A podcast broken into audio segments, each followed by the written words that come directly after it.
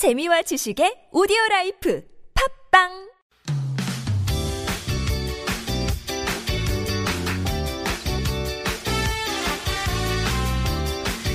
빅데이터를 통해 세상 돌아가는 이야기 살펴봅니다. 빅데이터 세상.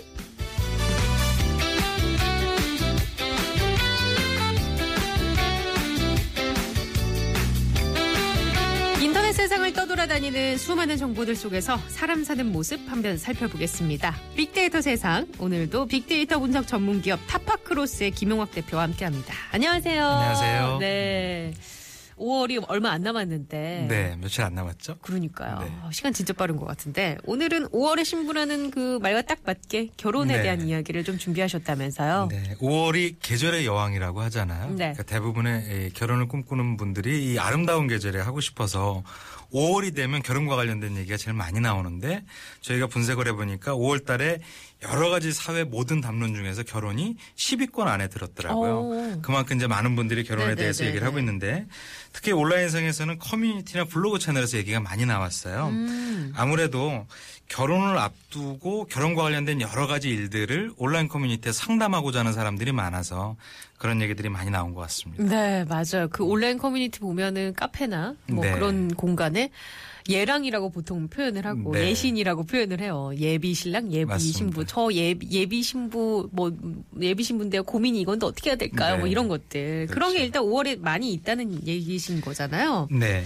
그러면 결혼과 관련해서 함께 따라오는 것들이 좀 있을 것 같은데요. 그래서 이제 빅데이터 분석을 해보니까 네. 연관 키워드 중에 N포 세대라든지 스트레스, 웨딩 푸어, 뭐 셀프 이런 단어들이 높게 자리 잡고 있어요. 음, 부정적인 단어들인데요. 네, 지난달에 통계청에서 발표한 그 자료를 보니까 작년 2015년도가 인구 1000명당 혼인 건수가 1997년 이후에 가장 낮게 나타났던 해라고 해요. 이때는 IMF 때문에 좀 낮았을 것 같은 아니요, 그러니까 이, 느낌인데? 1997년서부터 2015년도까지 아. 총 분석을 해 보니까 제일 낮게 나타났다고요? 예, 작년이 가장 낮았던 거죠. 그러니까 이제 결혼을 하지 않는 분들이 굉장히 많았다라는 얘기인데 네네. 그 아까 말씀드렸던 M4 세대라든지 뭐 스트레스 이런 웨딩 푸어 같은 것이 결혼 정년기에 있는 20대 30대들의 취업난하고 맞물려서 결혼을 미루고 있는 예, 그런 결과가 아닌가 생각이 듭니다. 네, 그래서 그 결혼 정년기라는 것도 아 밖에 있는 우리 PD와 작가도 그 결혼 정년기의 네. 그 관점에서 보면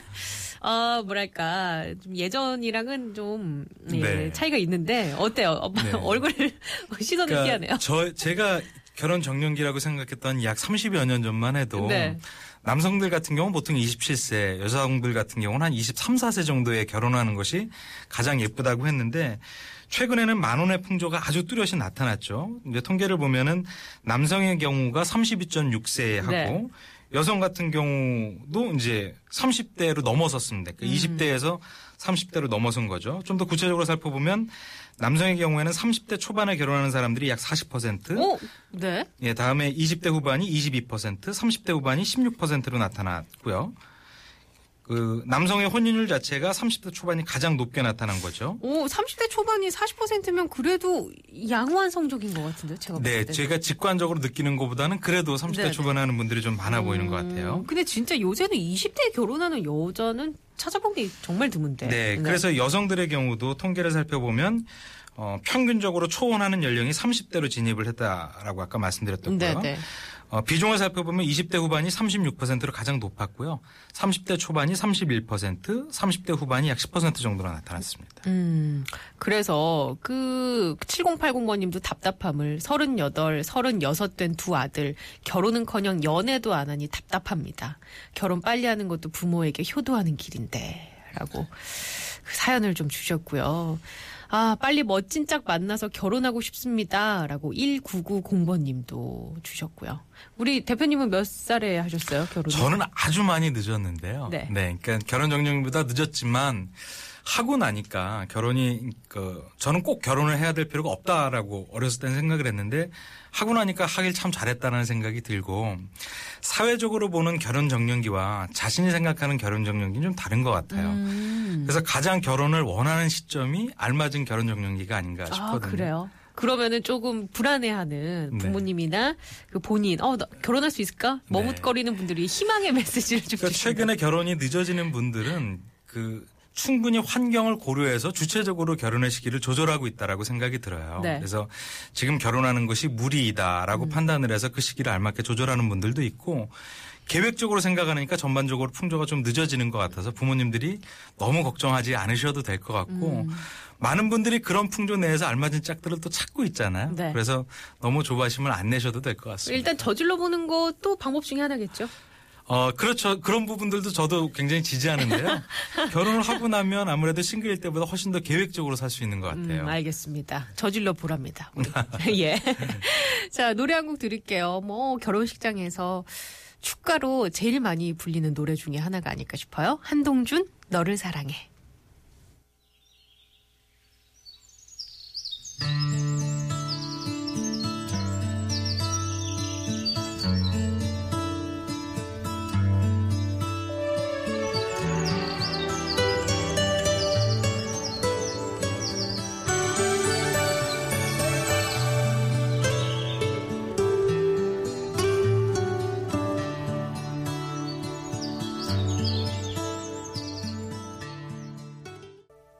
네, 노래 들으시면서 결혼을 하신 분들은 아마, 아, 내가 결혼했을 때 그랬었지라고 회상을 하시지 않았을까. 옆에 있는 김용학 대표님도 회상을 하신 것 회상 같습니다. 중이었습니다. 예. 자, 저희가 앞서서 그 와이파이 퀴즈 내드렸습니다. 신랑 측에서 신부 측에게 이걸 보내줘. 어, 뭐, 동네방네 요란하게 친구들이 이것 사세요라고 외치면서 들이닥쳤던 것. 정답은 함이었습니다. 많은 분들이 정답 주셨고요. 음, 9669번님이 저는 결혼한 지 40년이 돼가는데 예전에는 손목시계 쌍가락질을 함에 꼭 넣었습니다. 그때가 그립네요. 라고 주셨고. 1001번님은 30년 전에 함 들어올 때 친정집 멀리서부터 그 함, 함진아비들이 한 걸음, 한 걸음씩 천천히 들어와서 그때 돈 많이 들었던 기억이 나네요. 적당히 기분 좋을 정도로 하는 게 좋을 것 같습니다. 라고 주셨는데요. 1001번님, 그리고 9669번님께 선물 보내드리겠습니다. 고맙습니다.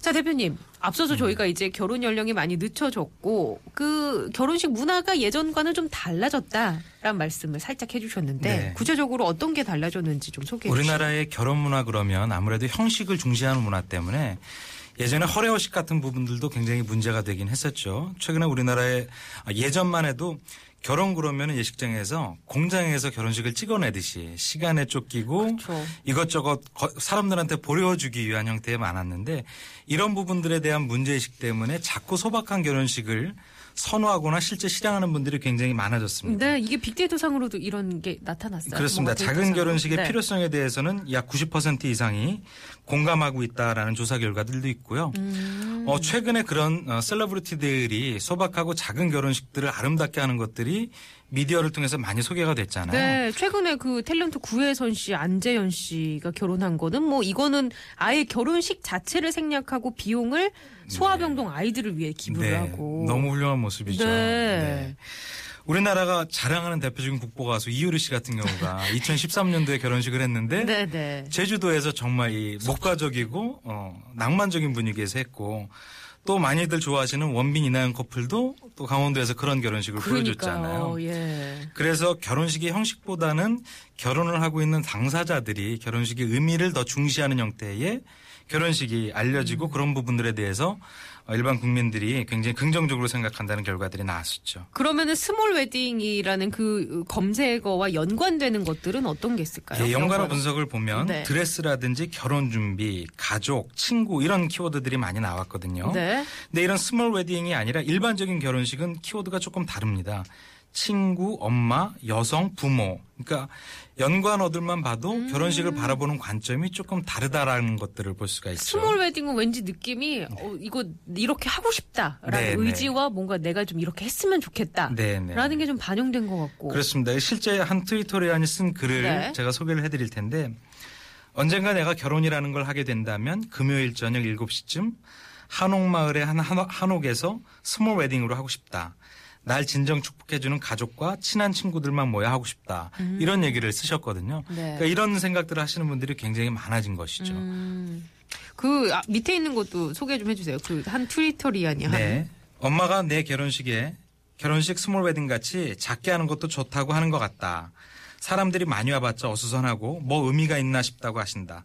나도 좋다. 그런데 남자가 없어서 미안해요, 엄마.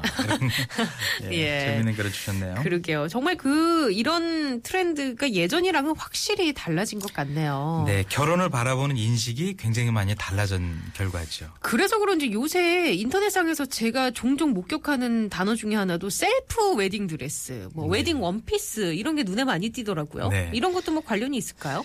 흔히 결혼식 준비 기간을 인생 최대 쇼핑 주간이라고 하거든요. 네. 정말 돈이 많이 들어가잖아요. 그렇죠. 뭐 스드메. 예, 그러니까 스튜디오 촬영 그리고 드레스, 메이크업 예, 굉장히 그 여성분들 특히 돈이 많이 들어가는 부분인데 네. 이 부분을 자신이 직접 어 하면서 여기에 들어가는 비용을 아끼는 트렌드들이 굉장히 많이 드러나는 거죠. 네네. 그래서 드레스 같은 경우도 보다 간편하고 저렴한 드레스를 빌려 입거나 메이크업을 직접 혼자 하거나 음. 아니면 웨딩 촬영 같은 경우도 전문 스튜디오에서 하는 것이 아니라 가까운 사람들이 대신 해주는 그리고 스냅샷 같은 것들을 가지고 앨범으로 꾸미는 사람들이 굉장히 많아진 거죠. 네. 예전에 이런 거 전체를 웨딩 플래너한테 맡기면 그렇죠. 거기에 수수료가 들어가서 네. 굉장히 큰 비용이었는데 맞아요. 이런 것들을 직접 하는 트렌드가 나타나서 이것도 스몰 웨딩의 한 풍조라고 볼 수가 있습니다. 예.